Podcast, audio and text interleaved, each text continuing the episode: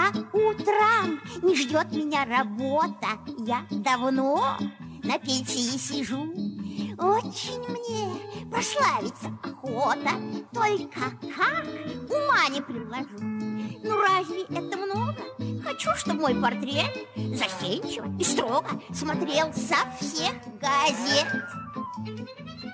Howdy, folks. Welcome to another episode of The Russia Guy. Today I'm welcoming back Eric Toller from Bellingcat, which, together with The Insider, has just released a new report that contains some pretty amazing revelations about the downing of Malaysia Airlines Flight 17 over eastern Ukraine almost four years ago. All 298 people on board that plane were killed, and Bellingcat has led the way in open source intelligence gathering when it comes to tracing this back to Russia and Aric has been one of the group's key researchers. So, what are you going to learn about on today's episode of The Russia Guy? Aric explained the mystery behind Oleg Ivannikov, the Russian military officer whose voice we now know appears in radio transmissions intercepted by the Ukrainian authorities immediately after the MH17 disaster. Aric explained how Bellingcat and the Insider tracked him down and built its evidence, which it turns out was quite a marvelous blend of Bellingcat's trademark open source intelligence work and shoe leather journalism by reporters from the Insider. If you want to know more about this impressive collaboration, here's the interview.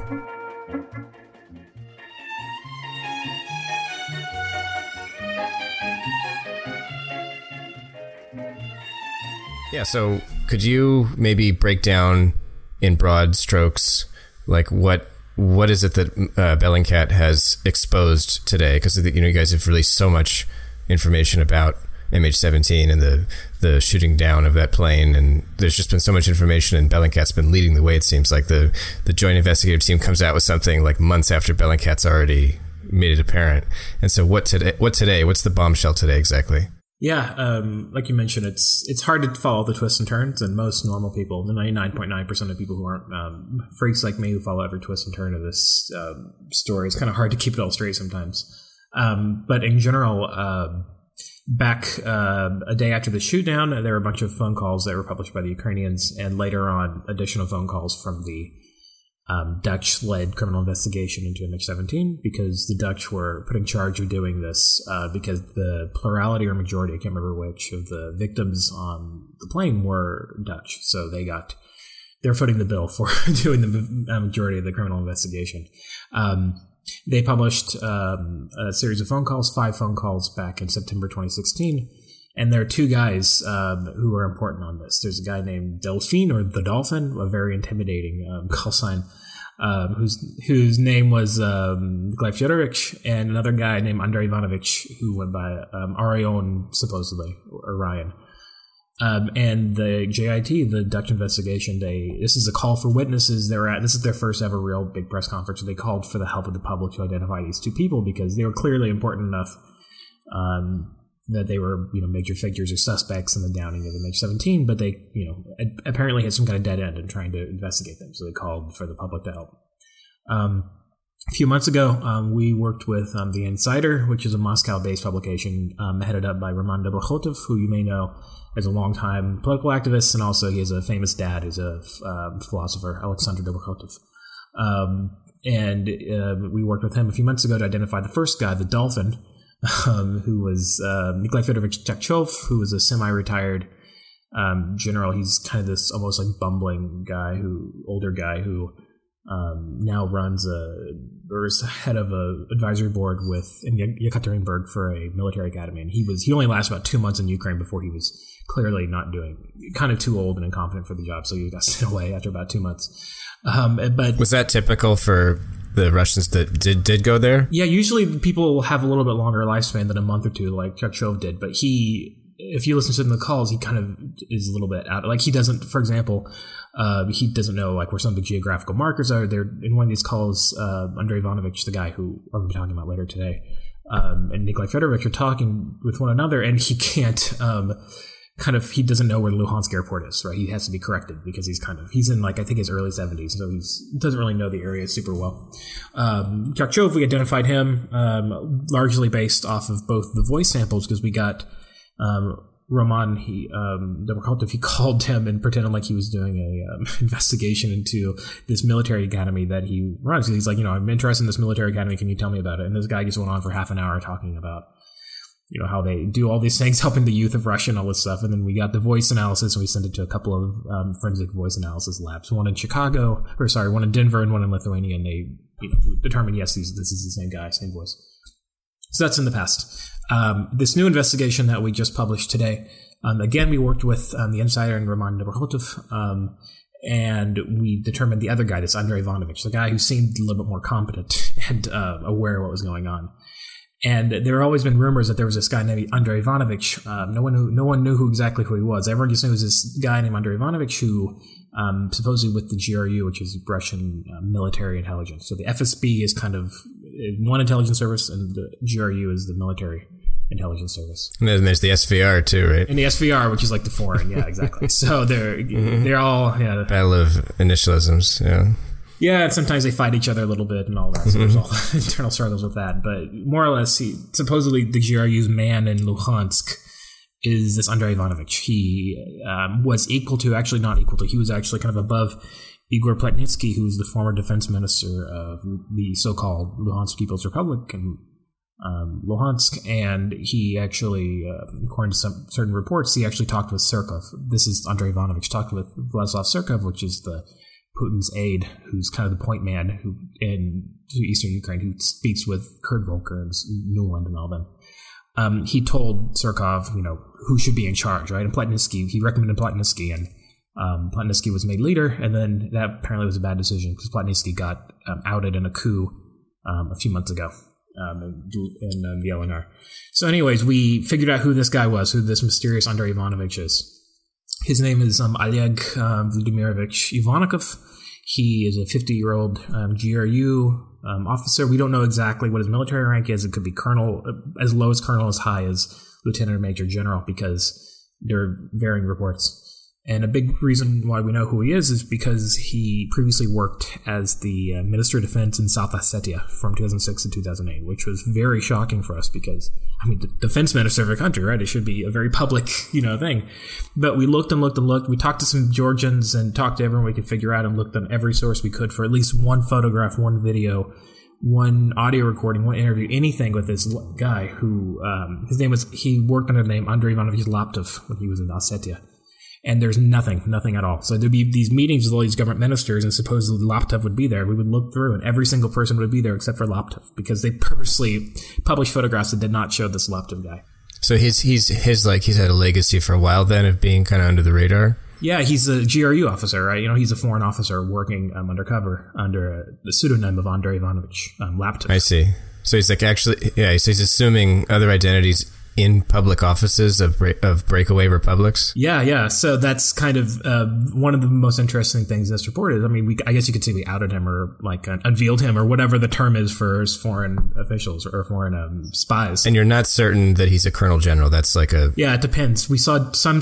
Um, we know he's at least a colonel, but the thing is, the thing that makes this even more confusing is Andrei Laptev, who is which is his persona was given, who was supposedly publicly given the rank of major general. Okay, but was it Laptev who had the rank, or was it Ivannikov, the real guy? Right.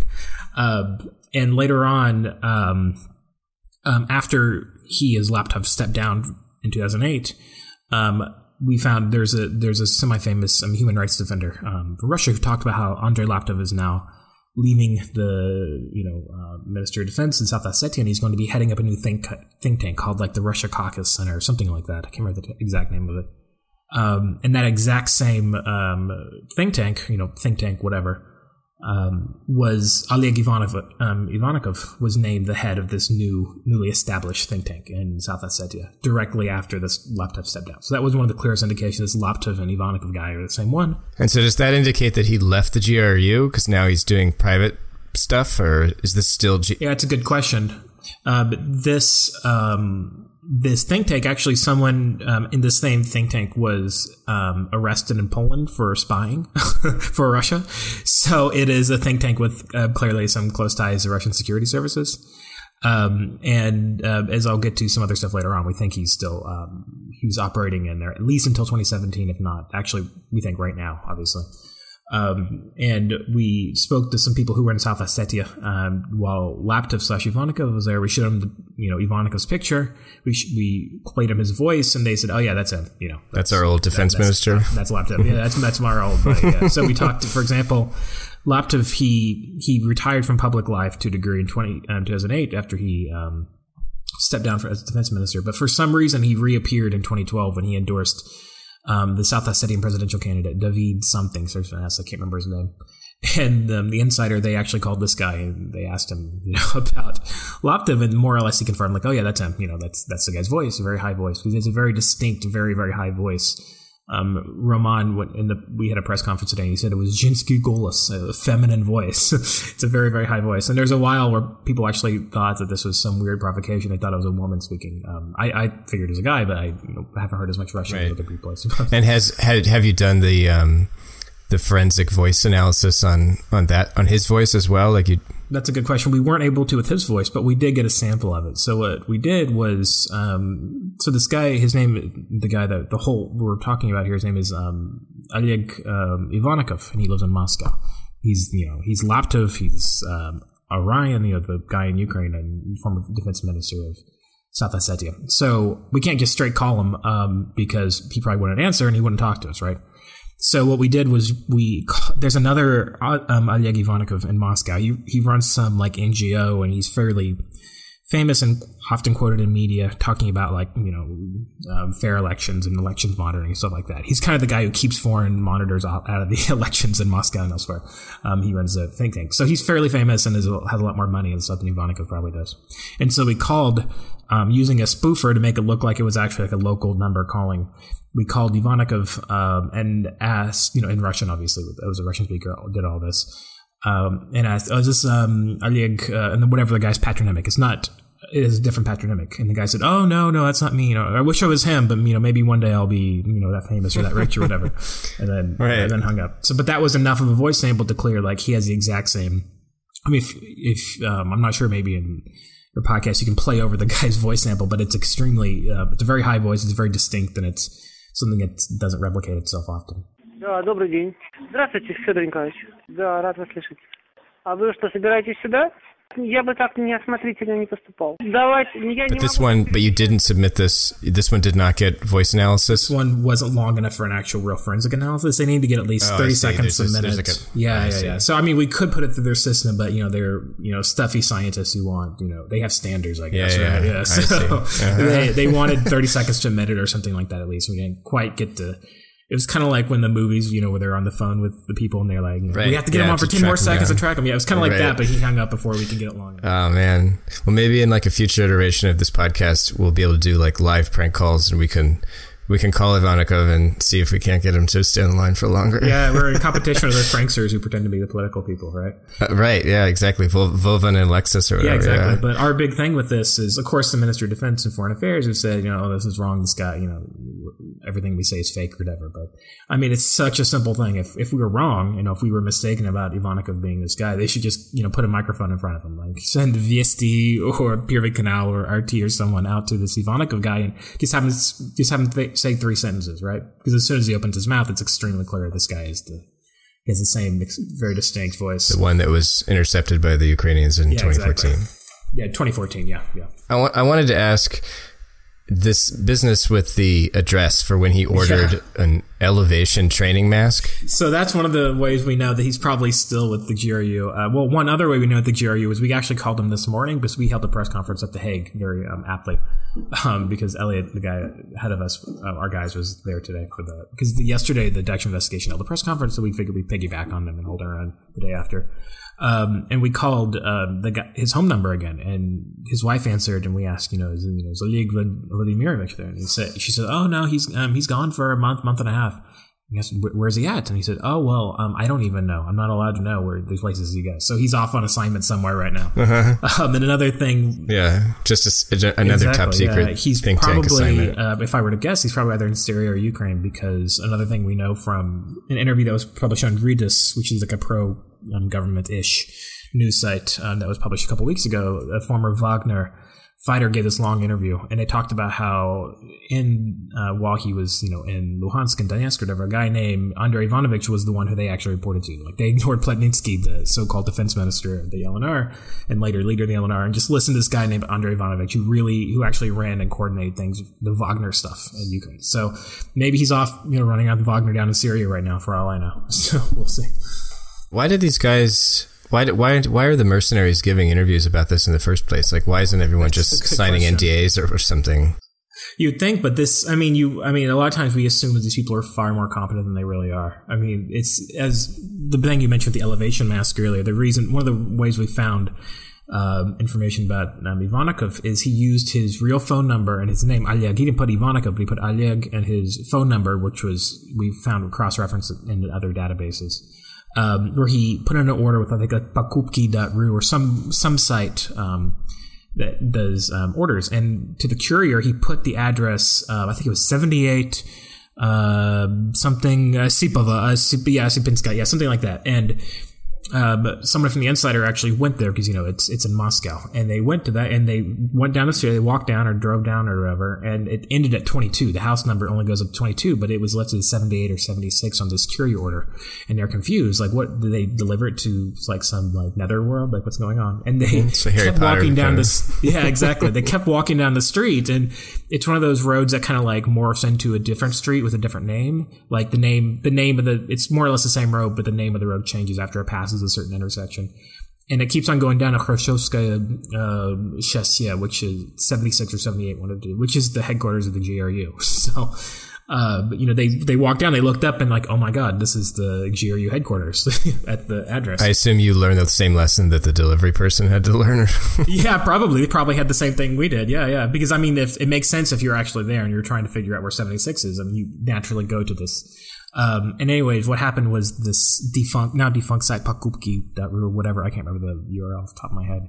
Um, it uh, it's defunct now, and somehow a bunch of the information got leaked. Like I think it was like a MySQL database or something that like once the web programmers stopped working, everything just went to hell, and you know you could find the info from it.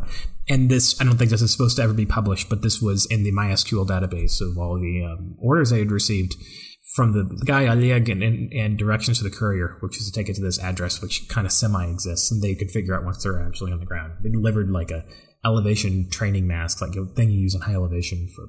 I guess the GRU needs it for something or another. This Why, was in, or how did you even find September 2017 too? So uh-huh. very recently. And how did you even find something like this? Like you've got the phone number. Can is this something? I don't know if you're even able to reveal this, but like, is can you Google for a phone number and find a leaked, you know, online stores yeah, yeah, database? Yeah, basically really? okay. some create i mean we use yandex. So yandex actually had better stuff usually than google for this because yandex had, you know puts focuses on different sites. But there are a million different um, um, sites out there that have uh, addresses and phone numbers and names. Sometimes they're correct, Wonderful. sometimes they're half correct, and so yeah. on. That's a, that's a um, comforting and, thought. yeah, no kidding. Yeah, because um, I mean, I don't know if it's more of a. I'm sure in the U.S. it's similar, but there are a bunch of uh, you know, if I type in my name, yeah, arrest records and previous addresses, yes, credit scores. and some of these addresses are correct, and sometimes they'll be close, and sometimes they're not so close because a lot of times this information gets sold to like advertisers and stuff, right?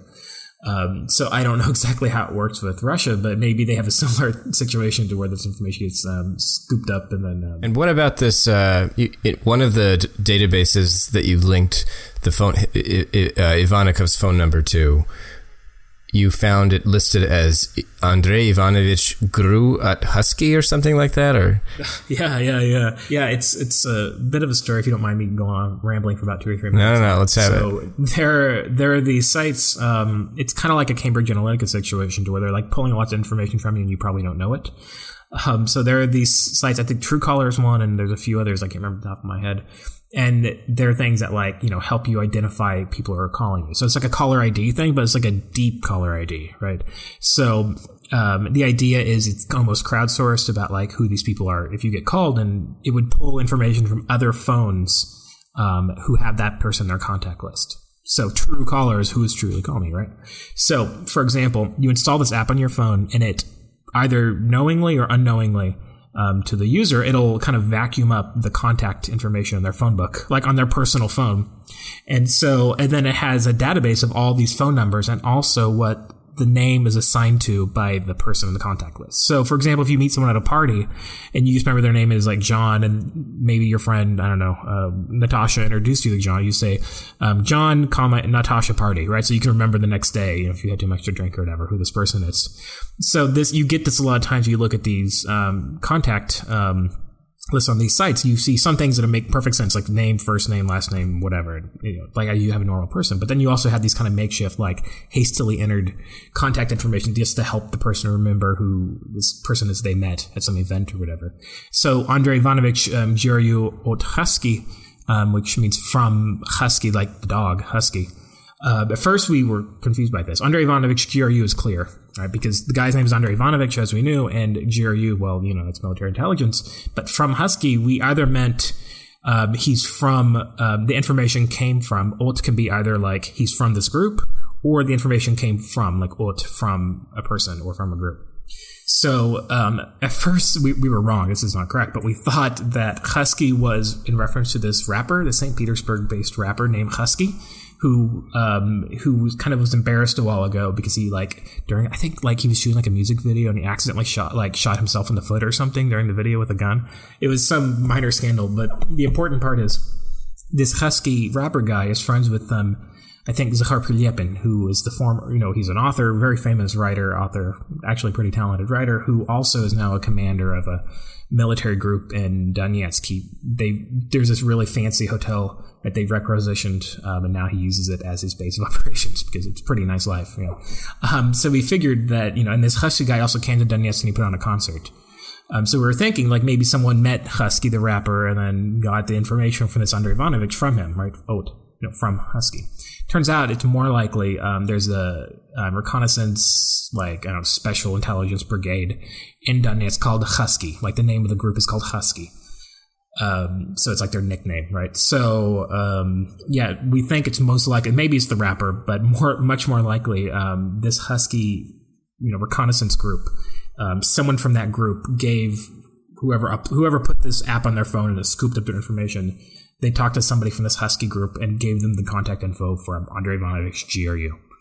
And then we then used that. So, and the same number was the, was also registered to someone named who also put in it as um, Ivannikov, which then led us to it's a concrete family name, which we could then right. make the connection for. And so people are actually, I mean, people people are meeting this person, this this uh, Ivannikov guy, they're being told to their face, assumedly, that he's GRU, and then they're writing it down in their address book. Yeah, exactly. Because this is such a, again, um, I don't know, um, to in one area, very unprofessional way things operate, but also very uh, hectic and you know predictable. Because this whole thing with DNR and LNR is just such a mess, right? So you have actual active Russian um, you know, soldiers, but they usually only really come in during the heights, um, you know, Ilovaisk in August 2014 and Debaltseve in February 2015. And for the most part, the majority of the actual Russian servicemen are specialists, you know, people who specialize in, you know, I don't know, radar jamming or drone operations and stuff.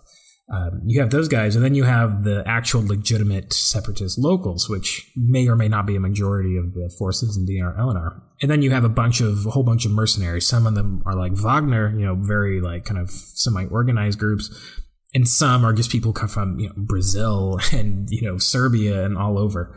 So you have all these people meeting together and trying to you know if someone just leaves this group, I mean they can just go off either they can just walk across the border the next day and just go and then give interviews the next day if they wanted to. Um, so it's it's this big mess, and so you're naturally going to have some leaks and some strange incidents. Like for example, the former Wagner guy giving the interview they read us um, a few, like a few weeks ago, where somebody putting information into a their phone and then installing Truecaller on their phone and then having information scooped up, you know, kind of um, Cambridge Analytica style. Then it gets put into put online. So because this whole stupid war is just such a mess and hodgepodge between you know legitimate locals to Russian active servicemen to semi you know people who are maybe supported and maybe go through Russian bases but aren't actually enlisted enlisted in the Russian military um, it's just this big mess, and so because of that, you have all sorts of information being leaked online, which is what we um, kind of exploited. And so now that you've identified, you know, presumably the people in this call from 2014 intercepted by the Ukrainian military or you know uh, national security forces, what's the confidence that you've identified people who played a key role in the MH17 downing. Yeah, that's the real question is exactly what the chain of command and all that is. So a while ago, back in 2016-ish, if I recall correctly, we identified the guy named um, Dubinsky, Sergei Dubinsky, who was um, Girkin, or, you know, Strelkov, Igor Girkin's um, head of intelligence. And this is the guy who, in the phone calls, is, you know, organizing, you know, like send the truck there, send the truck there. You know, I'll, I'll get the, these soldiers to escort this convoy. You know, he's doing logistical stuff. Um, he, you know, he wasn't actually in the Russian military. He was kind of almost freelancing on his own. Um, and then you have guys kind of a glorified like Yeah. reenactor too, right? He was sort of a, str- yeah, a strange yeah. character. These people all are. I mean, half the people of them. I mean, the people who went in there on their own are.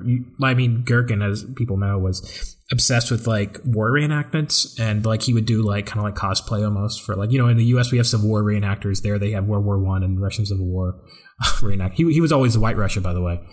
Um, in the um, Civil um, Civil War reenactments, or Russian Civil War reenactments, um, and Dubinsky is a guy who is former GRU. Um, I think he was in Chechnya, and he previously served with Girkin in um, I think Chechnya in Afghan. Maybe Af- I don't think Girkin was ever in Afghanistan, but Dubinsky was. So we know this guy, but you know he's living the good life in Rostov right now. He's probably bored out of his mind in Rostov. This Dubinsky guy just hanging out, not really doing anything. Probably will never leave the country again. And then you have like Tkachev, who was a semi-retired guy who was like on the advisory board of a military academy, who was kind of the Ministry of Defense's guy on the ground in Krasnodon, not too close from the, uh, not too far from the um, Russia-Ukraine border. And then you have the GRU's guy, who is the guy we identified today, um. So, you know, that's all well and good to know who the organizers are, but the question that the Dutch investigators have to deal with, which is much more difficult and I don't really envy them, is to figure out who actually was, um, you know, the guy in the cabin, all right, the guys who are actually operating the weapon and all that. I mean, the chain of command we've basically figured out um, between Girkin being the Minister of Defense in DNR at the time, um, guy who's been the GRU's guy at the time, Tkachev or the Dolphin who was kind of the Ministry of Defense's guy there. Um, but figuring out who the actual um, soldiers or fighters or whatever who were operating like physically like pressing the button you know looking at the radar screen that's much more difficult because there really isn't any info out there we suspect they probably may or may not be actually actually russian soldiers from kursk the 53rd brigade from kursk because they're the ones who supplied the weapon so it makes sense that they would send a crew with it but I mean, there isn't really any concrete evidence for that outside of a, another call that the Dutch um, investigation published that talks about how the how the crew that they had got lost because they didn't really know the area very well. So they had to they were like they got lost. They had to send a car to pick them up at like at a gas station after they were wandering around by themselves, like two hours after the shoot down. So this. You know, when we think about this Russian military operations, we always think about like how you know, oh, it's this huge. You know, it's the second or third biggest military in the world. They're so competent and all that stuff. But like they were, you know, literally had some soldiers wandering around looking for a gas station to call their buddies who they like got like split up during their mad dash um, out of the town. So you know it, it's it's a mess um, in every way, which is why it's possible to do a lot of this research on online stuff, is because with such a mess, there are just these random leaks of information and like zero operational security. I see. And this is all on top of the fact that presumably shooting down the MH17 was a Oh mistake. yeah, that was the biggest They mistake of all. Yeah. Right. They thought it was a military aircraft, I assume. Yeah, right? exactly. I mean, if you want to talk about mistakes, I mean, leaving someone behind at a gas station is um, one one millionth of shooting down a plane with 298 people in it, right? So, I mean, yeah, I mean, this is just a complete mess, and that's, I mean, if But they, presumably they intended to shoot down a plane. They just thought it was a military yeah, yeah, aircraft. yeah. They just, I mean, they they probably just, um, I don't know exactly what what was going through their minds at the time. That, but you know, two days before, on July fifteenth, two days before the MH17 shoot down, um, a Ukrainian fighter jet um, tried to bomb a Ukraine tried to bomb a separatist base, but they missed. And they hit an apartment building and they killed 12 civilians. I see. This happened just like maybe two or three miles away from the launch site where they fired the missile from. So clearly, these people, you know, in the back of their mind, you know, two days ago, you know, they they bombed us and killed twelve, tried to bomb us, but they missed, hit and killed twelve civilians. And when they had this, the Buk, this you know, this missile launcher they used to shoot down the plane, when the you can detect the radar, right? You can detect it, so they're probably rushing as fast as they could to do this before the Ukrainians could detect them and you know bomb them or whatever. Um, so they probably were just. Panicked. I mean, again, you, they're panicked. They were just again. How many people actually have um, experience doing this in real life, right? You can go through as many trainings as you can, but when you're actually in the situation, it becomes a little bit um, rougher. So, yeah, this is, I mean, that's one of the reasons why I wish it'll never happen. But if Russia had just from the day one just said it was a mistake, um, we're sorry, we'll pay the you know damages and all this stuff. This whole thing would have been over. They would have avoided a lot of sanctions. But they've dug the hole so deep at this point, it seems impossible for them to get out. Do you think they'll ever fess up, or or no? At this point, probably they're just not, yeah. probably not. The best we'll get is kind of a like a rogue actor um, claim, Hmm. like. Um, yeah, they shot. You know, it happened, but we don't, we don't know what happened. You know, this Ivanik. They, I don't. In their response today, the Ministry of Defense put out a statement today to I think Interfax um, about our report, and they said that these guys that we identified, meaning Delfin, you know, the Delfin and Orion, you know, Ivannikov and Tkachev, they said that these guys were long ago um, no longer in the Ministry of Defense. So, which was kind of a mistake on their point because they admitted that this Ivannikov guy was in the Ministry of Defense because he officially wasn't because he was an undercover GRU officer. So that was kind of a um, slip up on their Valerie Plame moment, maybe. yeah, exactly. Yeah. Um, but they, I don't, who knows what they'll do in the future, but they laid the ground for at least possibly going for like a rogue actor theory in the future. And honestly, if they had gone this from day one, I mean, obviously I would like to see, you know, true justice dealt and, you know, all that stuff. But if from the beginning they had just said this was a mistake, the separatists did it, I don't know how that weapon got over there, but, you know, whatever. And you know, we'll shut down our support or whatever, then again, they would have avoided God knows how many sanctions. Their economy would probably be doing better and they would be in better shape. But I don't know. Pride cometh before the fall, I guess. And they couldn't couldn't admit it. And the investigation was, I mean, it was very took a lot of time and a lot of work, but um, for all the you know digging were doing, all the kind of the internet searching and stalking, whatever we were doing, it was also a lot of like really hardcore um, journalism that was being done by places by people like um, Roman at the Insider you know, calling, you know, calling this GRU officer at his home, right? Which is very, I mean, I, a little bit more guts than I have.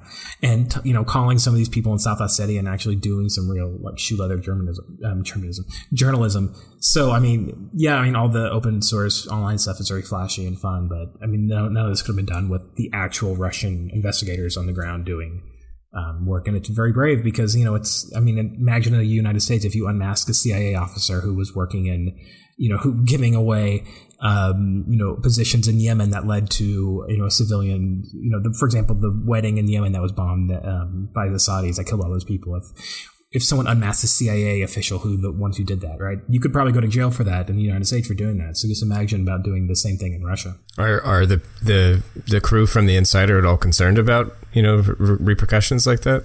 Oh, they always are, but right now, um, I think. I mean, it's kind of after the fact. I mean, if they, if somehow the Russian, I guess the Russians would have to confess to the to their involvement if they were to prosecute. exactly, yeah, yeah, but and also, I mean, I think that they're going to be fine for a while, but after the World Cup, um, hopefully they'll be okay because then. Um, and I was talking to Roman, and you know, uh, after the World Cup, repressions could become a little stronger because I mean, look what happened during the Olympics in Sochi. You know, they were, I think it was um, Nadia and Alyokhina were released, I think, right before, and so was Khodorkovsky. Um, but then right afterwards, you know, cream is Krym nash right afterwards, right? So, or even during it. So, I mean, yeah, I mean, after the World Cup, who knows what's going to happen? But you know, they, I hopefully they'll be safe at least until then, and after then, we'll, you know, bust more dreams, they say.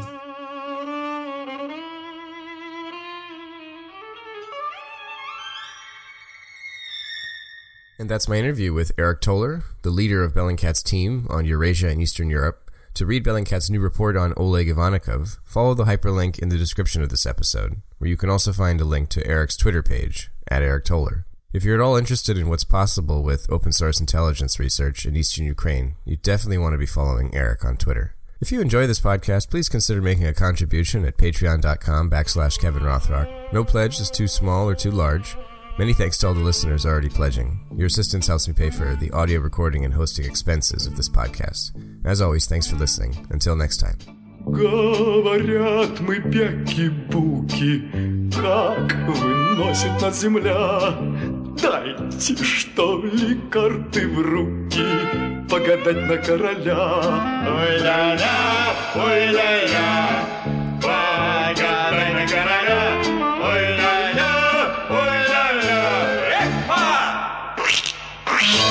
завтра дальняя дорога. Выпадает королю. У него деньжонок много А я денежки люблю. Ой-ля-ля, ой-ля-ля